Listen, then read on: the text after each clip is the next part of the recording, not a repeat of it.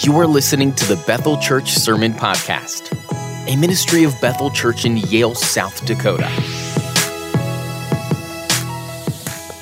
If you would take your Bibles, turn to Romans chapter 10.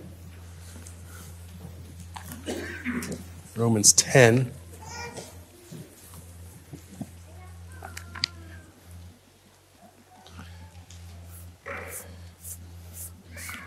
Picked up my iPad yesterday and noticed there was this white stuff all in the in the corners that was dry and crusty, and I was trying to get it out, trying to figure out in the world.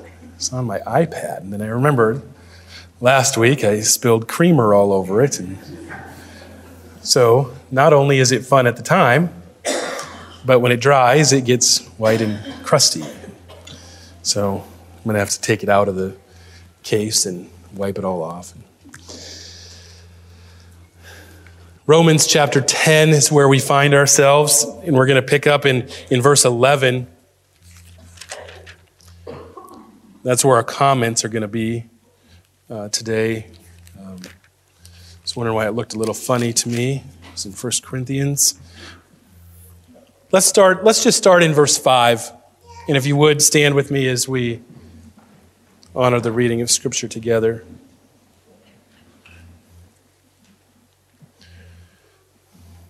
For Moses writes about the righteousness that is based on the law, that the person who does the commandment shall live by them. But the righteousness based on faith says, Do not say in your heart, Who will ascend into heaven? That is to bring Christ down. Or who will descend into the abyss? That is to bring Christ up from the dead. But what does it say? The word is near you, in your mouth, in your heart. That is the word of faith that we proclaim to you. Because if you confess with your mouth that Jesus is Lord and believe in your heart that God raised him from the dead, you will be saved. For the scripture says,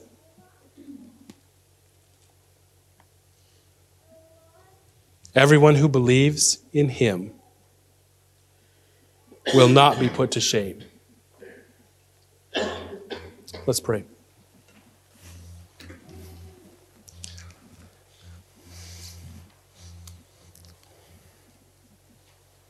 Our Heavenly Father, we come to you this morning.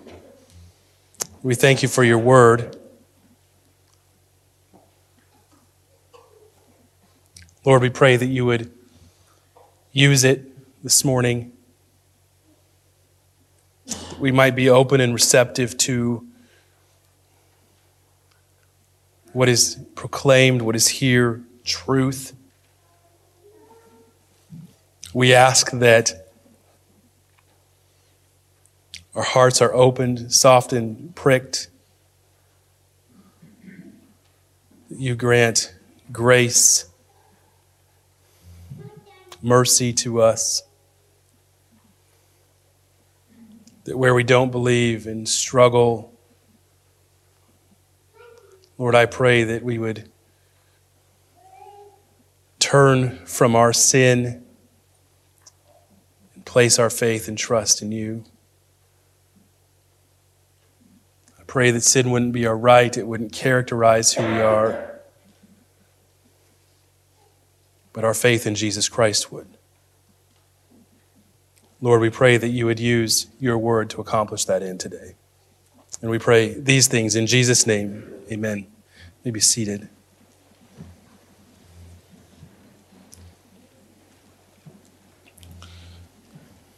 I frequently listen to a, a podcast called uh, Core Christianity. It is a 25 minute podcast by uh, Michael Horton, who is a theology, theology professor, and Adriel Sanchez, a, a pastor, and they answer questions that people have about the Christian faith. They call into the show, they ask questions via email or, or Facebook. It's a great podcast, it's worth a listen. The other day, one of the, the questions related to homosexuality. I believe the, the question was this if can one be a practicing homosexual and still be a Christian? I mean, it, it's quite a, a question.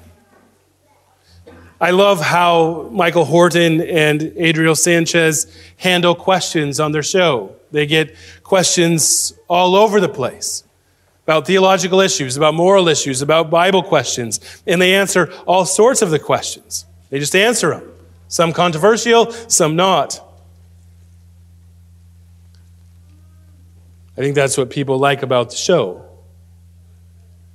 This question, the one about homosexuality, is quite an issue for our day. When I say our, I mean our as in the church.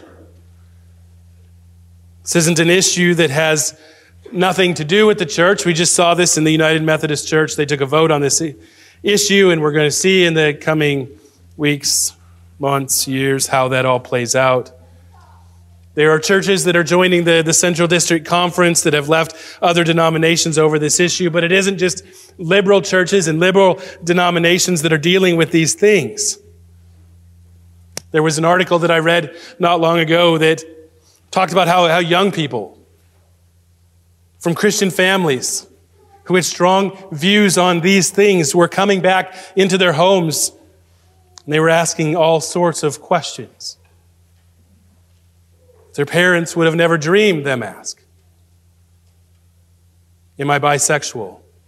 Is it possible that I might be gay? What about my gender? Some are, are struggling with these things more than others. Some get caught up in that lifestyle. And then it is those in the church that ask these questions. Is it possible to be a homosexual and a, prom, uh, a Christian in a, prom, a practicing homosexual? Michael Horton, in, in relay, in answering the question on the podcast, tells a, a story of someone he knew that struggled with same-sex attraction. And this person went to the, went to the church, went to a church, went to a pastor for, for counsel. Said, hey, struggling with this, I need help. And the pastor said, there's not much I can do. You've been handed over to Satan. The young man then proceeded to go home and kill himself. The point is, how the church deals with these questions are extremely important. During the height of the AIDS epidemic, it wasn't unheard of that Christians would say things like, I'm actually grateful for that disease because it, it takes care a lot of, the, of a lot of the mess. It weeds sinners out. Some of us may have heard something like that. We have, may have articulated something like that. Horton brings up an interesting point. What if there was a disease that killed gossipers? Would we think the same? I think we might look at that very differently. Horton's point in his answer to the question is that yes, Christians sin and Christians struggle with sin. We all sin, but the difference between the Christian and the non-Christian is that non the non-Christian believes that that sin is his or her right. It is their right to sin. I'm attracted to somebody of the same sex. That is what I want. That is my right. If I want to be a Christian and a practicing homosexual, I will. Others cannot tell me what is right and wrong for me. That is my right to do these things. The Christian sees it as sin and they fight against it. They go to pastors for counsel. They seek help. They find friends to support them. They get involved in a church where people will come alongside them and encourage them with the gospel and pray for them and with them as opposed to going to a church it is full of self-righteous people that constantly point to the sin of others while ignoring their own. That helps no one. The same could be said about any sin. Gambling, abuse of drugs or drinking, gossip, mentioned earlier. Can a believer struggle with these things? Absolutely. But do they believe it is their right? No, they see sin for what it is. It is affront to the holiness of God, and therefore they long to deal with it. And the church then is to come alongside them in this process. That's part of our responsibilities as members of a church. Now, I bring this up at the onset because of something Paul introduces here in verse 11, which is the idea of shame. what Michael Horton and Adriel Sanchez did in their answer is really point out that those who are, and we'll just stick with the sin of homosexuality for a moment, but any sin, those who do not have any shame for their sin, who think it is their right, they don't see it as sin. How could they? When it's what they desire, when it is what seems so natural, when it is their right to do these things when one can't help who they are or who they are attracted to. If this is the case, then why should a person feel any shame for it? We all do these things in one degree or another, even Christians. Christians sometimes feel entitled to our sin for one reason or another. We justify our sin for a certain time. But then we read something in Scripture. We hear a message. A brother or sister lovingly confronts us, and we see sin for what it is. And all of a sudden, there isn't the, the justification and entitlement to our sin anymore. There's Holy Spirit wrought shame for being so foolish to think that we can have Jesus in our sin. That we didn't see the, the serious threat that it was that we remain in our sin and unrepentant. This is David's experience, isn't it? That he sinned with Bathsheba, he had her husband killed, he was going on with life, he was feeling no shame. He was king, that was his right to do that. He was living in that sin, and then entered the prophet Nathan, who exposed his sin, who lovingly comes to David and says, You are that man. And then David, he sees that sin for what it was, and he turned and repents to God, and we have Psalm 51. Now, my point here at the onset is that we live in an age that is ever increasingly shameless. And the reason for that is that people today just don't see sin as sin. And even the church, we see these things are infiltrating us. And entire denominations are asking questions at this time in history that just a few decades ago people wouldn't dream they ask.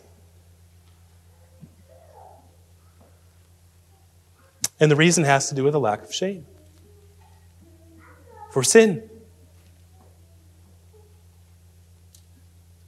I think to understand verse 11, when it says, everyone who believes will not be put to shame, we need to understand a little bit of what it means to be put to shame.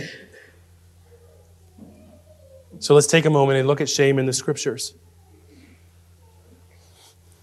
When we look at the word shame or ashamed in the Bible, we find that these words occur about 181 times in the Bible 149 in the Old Testament, about 32 in the New Testament. So, in Scripture, shame is an important idea. So, the question is, is what does shame mean? If you go to the Oxford English Dictionary, it defines it as this a painful emotion arising from the consciousness of something dishonoring, ridiculous, or indecurious in one's own conduct or their circumstances. Or, second definition, being in a situation which offends one's sense of modesty or decency. We don't hear of shame in the first sense much, do we? I included the second because we don't exactly hear that definition of shame either. Being in a sense, being in a situation that offends one's sense of modesty or decency. Usually people doesn't wear, wear something that brings them shame. But other people shame them for what they're wearing. See the difference? We hear it related to that. But we're not supposed to feel shame. I mean, if our world, if somebody comments on another sense of modesty or sense of decency, they're the ones doing the shaming. You shouldn't be ashamed of those things. That's primarily, I think, how we use the word. The Bible, however, seems to carry the definition further than the dictionary does. Dictionary, remember, says painful emotion arising from the consciousness of something dishonoring or ridiculous in one's conduct or circumstances. There are a number of things that the Bible speaks of when it speaks of shame. The first would be disappointment or as one said, an acute disappointment, meaning being let down by someone or something in which they have believed. Think about that. Being let down by someone or something in which you believed in. Notice how Paul uses the word in Romans Romans 1:16. We know that verse. For I am not ashamed of the gospel. It is the power of God for salvation for everyone who believes, to the Jew first and also the Greek. Uses the same word really again in chapter 5, verse 5. There he says, and hope does not put us to shame because God's love has been poured out into our hearts through the Holy Spirit who has been given to us. So in, in, Romans 1.16, when Paul says that he isn't ashamed of the gospel, he, he doesn't mean that he's just not merely embarrassed by it although that's true. But he's sure that he's never going to be let down by it. That's the idea. He's never going to be disappointed in it. It's never going to let him down because it's the power of God to salvation for everyone who believes. When he says he's not ashamed of it, he means that the gospel is never going to disappoint him. It will never let us down. In Romans 5 5, the NIV there actually translates the word shame as disappointment. So we, we would read, and, and hope does not disappoint us. It does not let us down. So in terms of the text, we find ourselves in, in, in Romans 10 11. We could say that those who trust in Jesus, who believe in him, will never be disappointed by him either in this life or the next. Because Jesus will always be found to be faithful to his promise to us completely. This is why missionaries, people spreading their, their faith, are willing to do that, even if it's going to cost them their life, because they know what? Jesus Christ will never disappoint. He'll never let me down. He will remain sure to his promise, and I will never be put to shame. Another way the scriptures speak of shame is being confounded. So this takes shame a bit further, and it envisions a situation where a person is, is confounded or left speechless. This is the way Job felt at his suffering. Job 10 says something like, even if I'm innocent, I, I cannot lift my head. I'm so full of shame. I mean, I'm so sick. I'm so hurt. I'm so tired of this that I am so worn out that I can't even protest my innocence anymore. He was left speechless by suffering. Ezekiel 16:63 God says of those who have done evil he says, You will remember and be ashamed and never again open your mouth because of your humiliation. One commentator was commenting on this, and he pointed out that one of the most offensive things about sin is that it is never silent. Whatever the sin, the one who is committing it, who thinks it's his, his or her right, they'll always find excuses. They'll always blame God. They'll blame others. They'll go further. They'll blame situations or their environment or their genetics. But this will not be the case in the day of God's judgment. In that day, all of sin and all of the reasons people have to hang on to their sin, the circumstances and all the excuse are going to be laid bare. And the shame of the wicked will be so profound that they will be utterly speechless. There will be no protesting, no excuses but simply unable to talk, totally humiliated and disgraced. And the fact is, no one whose sin has not been dealt with at the cross of Jesus Christ will have a single word to say. So when our text says that those who believe in Jesus will not be put to shame, He's saying they will not be left silent. They will not be left wanting. Because their sin was dealt with in the person and work of Jesus Christ. They won't be found in their sin. They'll be found clothed in the righteousness of Jesus. Quite a difference, isn't it? Shame also carries with it the idea of exposure. Being exposed, specifically exposure of our sins and our inclination to sin. We find this at the, the onset of the scriptures. We're told in, in Genesis 2 that, that Adam and Eve, before the fall, were both naked and they felt no shame. I mean, what would they have been ashamed about? They were innocent. They hadn't sinned to that point. So they stood before God and each other completely exposed, completely innocent. There was nothing to hide, nothing to be ashamed of. They didn't have shame in their own lives. Sometimes there are things in our lives that no one else sees. We hide it. Our shame is secret. Not was so with Adam and Eve. There was no secret sin. They stood completely exposed before one another and before God. No shame. But then when they sinned, in the next chapter, they did feel shame. Immediately. They tried to hide their nakedness. They tried to, to hurry up and, and make clothes out of leaves. And when God came into the garden to find them, he had to look for them because they were eagerly trying to hide from him.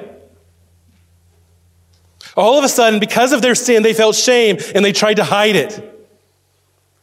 Just as we continue to do today. But in the day of final judgment, how will that look? Jesus said it this way in Luke chapter 23. He said, On that day, they will say to the mountains, Fall on us, and the hills, cover me. I mean, this is how great the exposure of sin is going to be. And that shame, that people will long for a mountain to fall on them instead of having their sin exposed. Again, in our text in Romans chapter 10, we are promised that those who believe will not be put to shame. Why? Because Jesus bore that weight of sin. He bore that shame for them. There's another element of shame, and that is disgrace We've mentioned this already with the rest. Disgrace is extreme humiliation. The prophet Daniel, when speaking of God's judgment, says that those that died, he said, Some will awaken to everlasting life, and others to shame and everlasting contempt.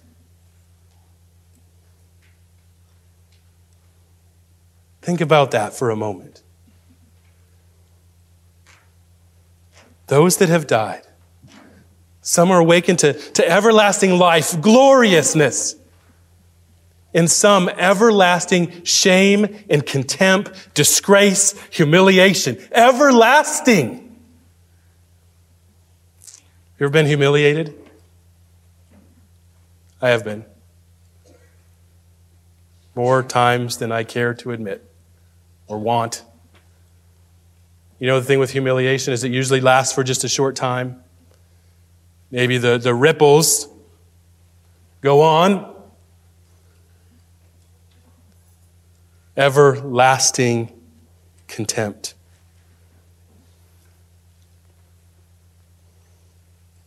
We are told that those who are in Christ Jesus, those who believe in Him, who have been justified by faith in Jesus will not be put to shame. They will not be humiliated on that last day. They will not face disgrace. They will face life.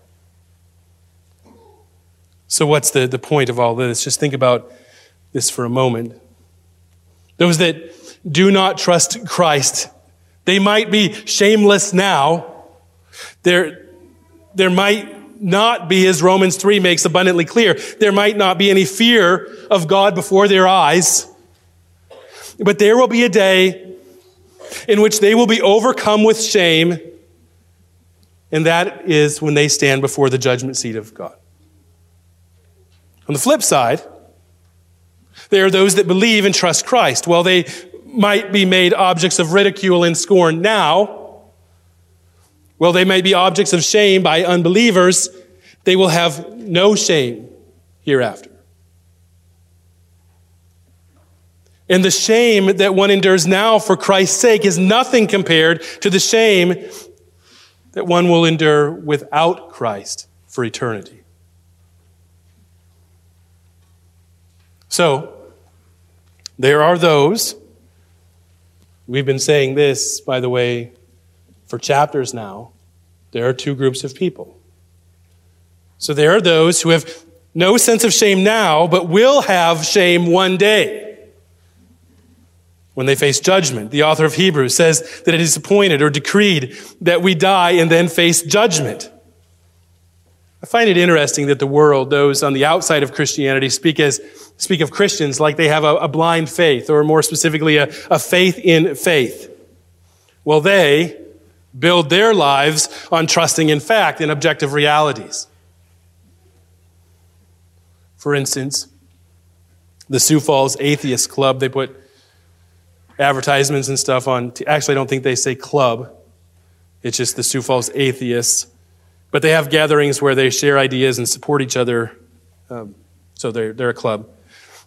But part of their slogan is just because you can imagine it doesn't make it so. I mean, I think that is really how those on the outside often view Christians. People imagining something that they want to be true.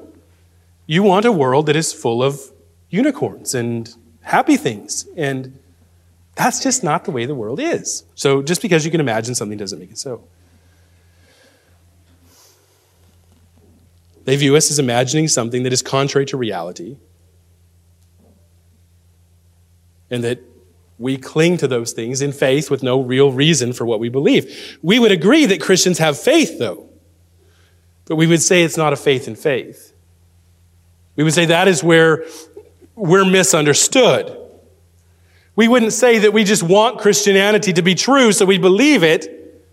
We would say that our faith is placed in an objective reality of Jesus Christ's life and work on our behalf. And we cling to that. We trust that. We know it to be true. Of course, Christians are not the only people that have faith, though. right? Unbelievers and even atheists have faith. We all trust something. We all find our, our meaning in, in, in life in, in something. Our reputations. I mean, as long as others think well of us, then we have meaning in our life. Achievements. The more we climb the, the corporate ladder or gather praise or awards in some way or another. That's what makes life count. Something in terms of their investment portfolio, the property they have, the balance in their bank account. Others, it's faith placed in family or friends or other people. For some, it's relationships that they have with the opposite sex or the same sex gives life meaning, and therefore that is where our trust lies. Of course, for the Christian, to be honest, we still struggle here too, don't we? I mean, what we're talking about is idolatry, and we would be foolish to think that, that there are not times in which our faith is misplaced. We start trusting in those things over the, the Lord Jesus Christ, but the Christian doesn't linger there. For they realize in one way or another that their faith is misplaced and they respond to put their faith in Jesus Christ. They respond to their acknowledgement of that sin, that idolatry in faith and repentance. Now, thinking about the unbeliever and the misplaced trust, we must admit that there are those things here, the things that we all place our trust in at times that don't last. Our reputations, for instance, is the easiest thing to, to lose, hardest thing to build up, easiest thing to lose.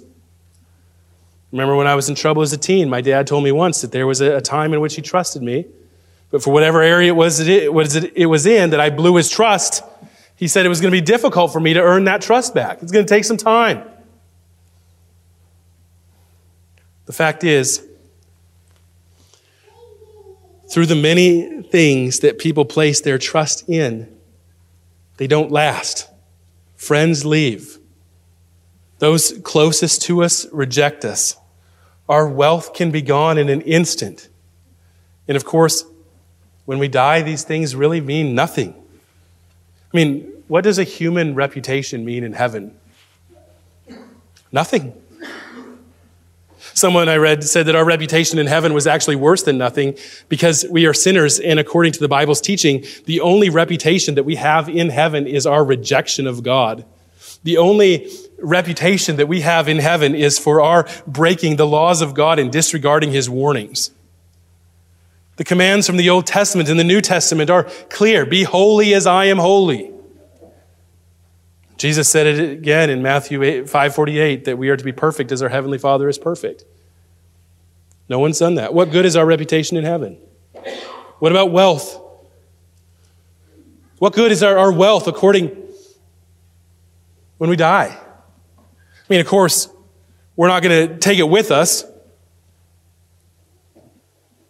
but our wealth wouldn't do God any good. God created it, He owns all things. What does He need? Our accumulation of things.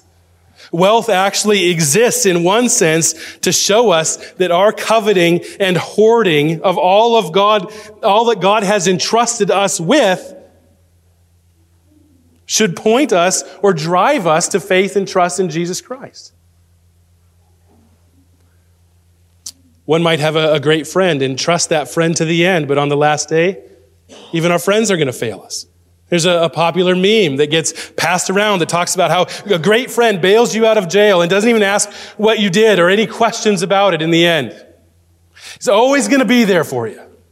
That's the sign of a great friend.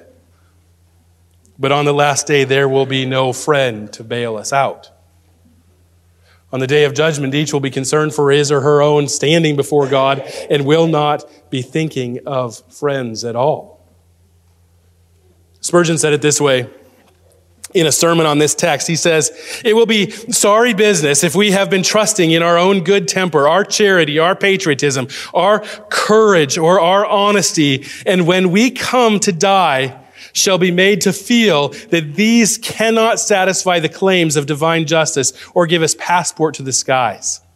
How sad to see robes turn to rags and comeliness or attractiveness into corruption. Here's the point there will be a day when people who have, done, who have had no shame here, who haven't thought an instance about shame concerning their sin, they've trusted in good reputation, lots of friends. They haven't thought anything about sin.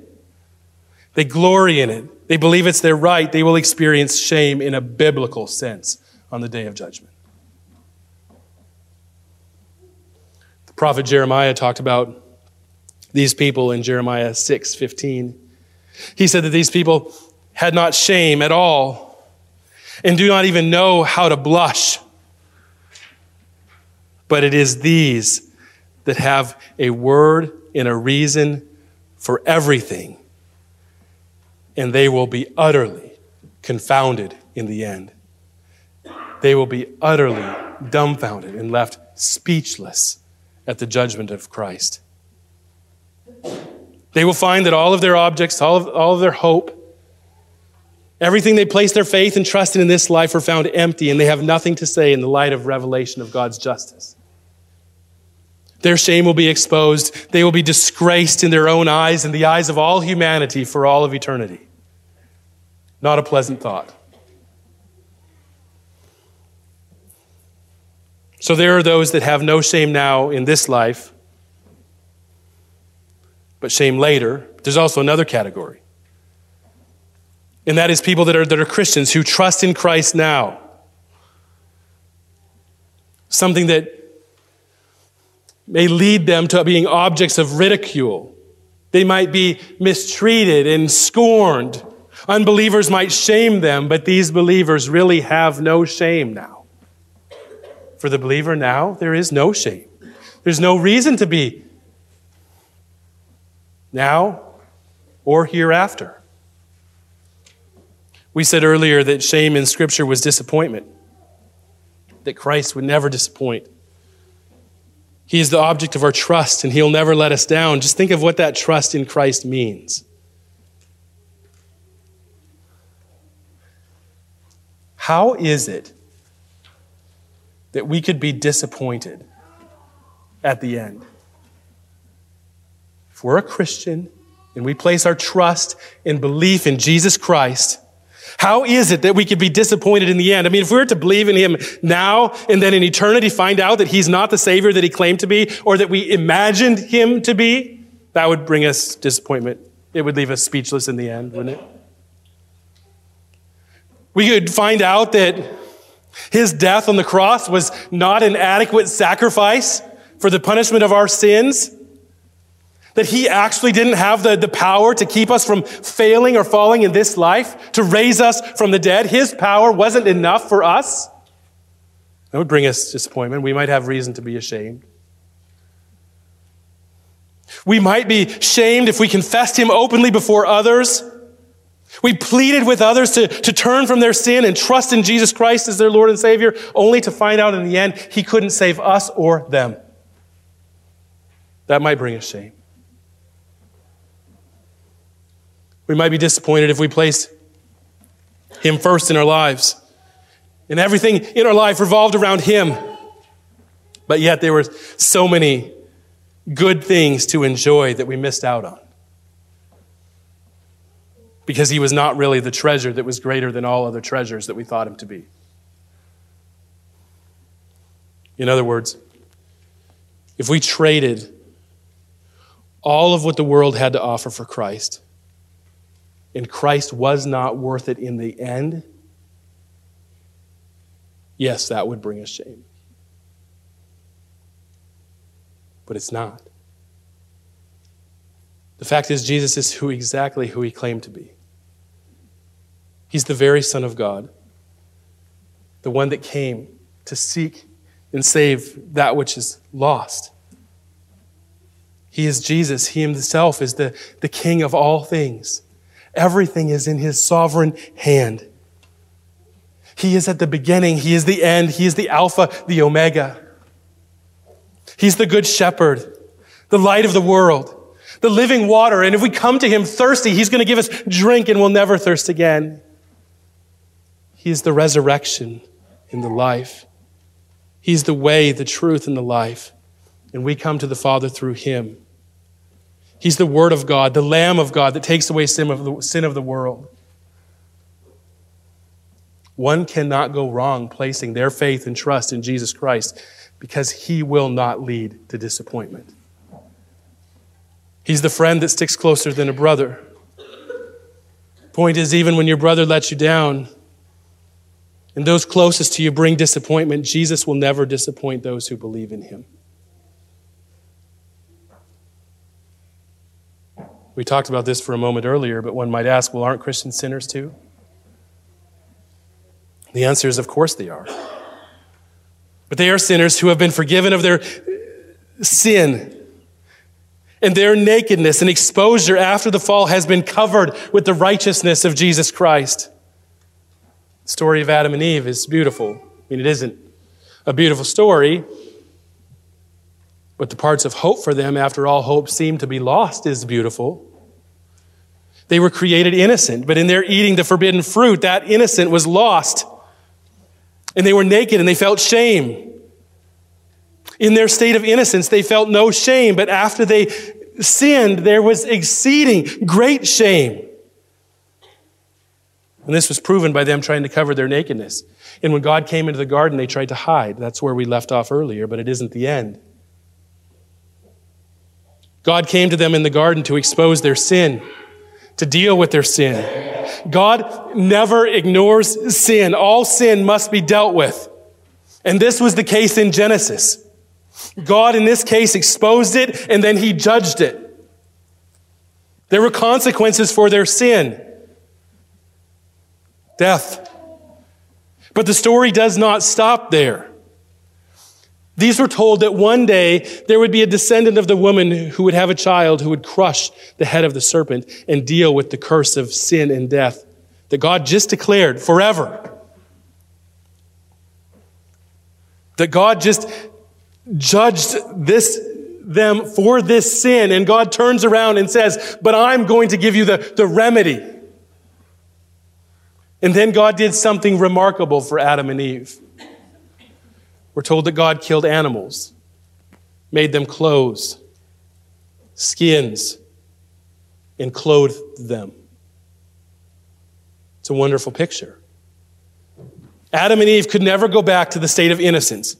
Innocence cannot be restored, but they could go forward. And the way forward was being clothed in the skins that God clothed them with.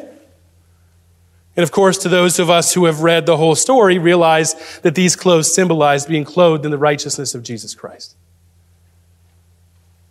given to all who place their faith and trust in Him. So for the Christian, is there shame? Well, yes but it's recognized, confessed, and dealt with permanently in Christ Jesus. Sin is real, and so is the shame that accompanies it, but the atonement is real too. Remember Romans chapter 8, verse 1. There is, that, there is therefore now no condemnation for those who are in Christ Jesus. If you're here this morning, you stand amongst the people of two different groups. Either there is shame for your sin now, you've been justifying your sin, not taking it seriously. When you look at sin, you've been seeing it as your right, you've been making excuses. And those excuses have worked for you. In other words, you've been living in your sin. For perhaps today you see that. You understand that if you continue this way, standing in your own righteousness, that as the text says, you will be put to shame. The remedy is to stand with the other group. Those that see their sin as shameful, they recognize that because of their sin, they deserve to be put, put to shame on the last day. And that in and of themselves, there is no hope. So they flee to Christ and they find in him perfection in obedience that they could not achieve themselves. They find in him the perfect righteousness that we so desperately need, so they place their faith, their trust in him. They believe in him. We believe that He is who He says He is, that He came to free us from the curse of sin, and that when He died, He took our place, bore the penalty of God's wrath that we deserved. And it is because of Him that we can be forgiven of our sins. The text is absolutely clear. Those that believe in Him will not be put to shame. Will not be put to shame. Let's pray.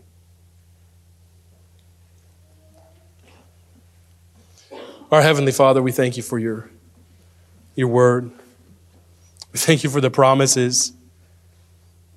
Thank you for the, the trustworthiness of it, that we don't have a, a blind faith, a, a hope, something that we imagine to be true because we could have never imagined your plan of salvation. We could have never comprehended a Savior so great that would free us from our sin, that would take the shame that we deserved on Himself. It's incomprehensible. Lord, we pray that if there are those here this morning that are living in their own sin, trusting in their own righteousness in one way, shape, or form, Lord, we pray that you would open their eyes, they would see the, the beauty of the gospel and place their faith and trust in Jesus Christ. We pray these things in the precious name of Jesus. Thank you for listening to this sermon resource from BethelMBChurch.org. If you'd like to learn more about Bethel Church or find other resources, please visit our website at BethelMBChurch.org. Bethel Church exists to bring glory to God by promoting the joyful worship of Jesus Christ both here and abroad.